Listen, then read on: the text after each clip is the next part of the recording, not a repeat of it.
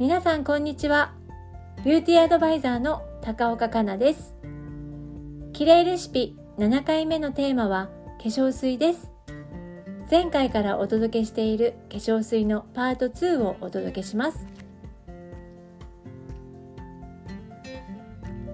前回は化粧水の選び方についてお伝えしてきましたが今回のテーマは化粧水のなじませ方にスポットを当てていきたいと思います。さてそれでは皆様からいただきました化粧水にまつわるよくある質問をご紹介します。化粧水ってコットンでなじませた方がいいですか？それとも手でなじませた方がいいですか？いつも迷ってしまいます。その答えはズバリテクスチャーで使い分けるです。うんこの答えは皆さんにとって正解かどうかはその方の好みによることを前提にさせてください。その上でとろみ感のあるものは手でみずみずしいテクスチャーのものはコットンで行ってみてください。コットンでなじませるメリットは肌の隅々まで行き渡らせることができて必要であればパッティングもできます。毛穴は上から下に向かって開いているので下から上に向かって優しくパッティングを行うことで毛穴にしっかり水分を届けることができます。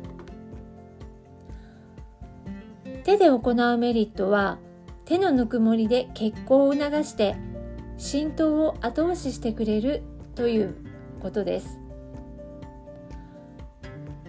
またなじませながらマッサージもできます。手のなじませパワーは角層への浸透を促します。きれいになれきれいになれと唱えながら私はハンドプレスしています。実はコットンでなじませる場合でもパッティングが終わったらさらに手でなじませることをおすすめします。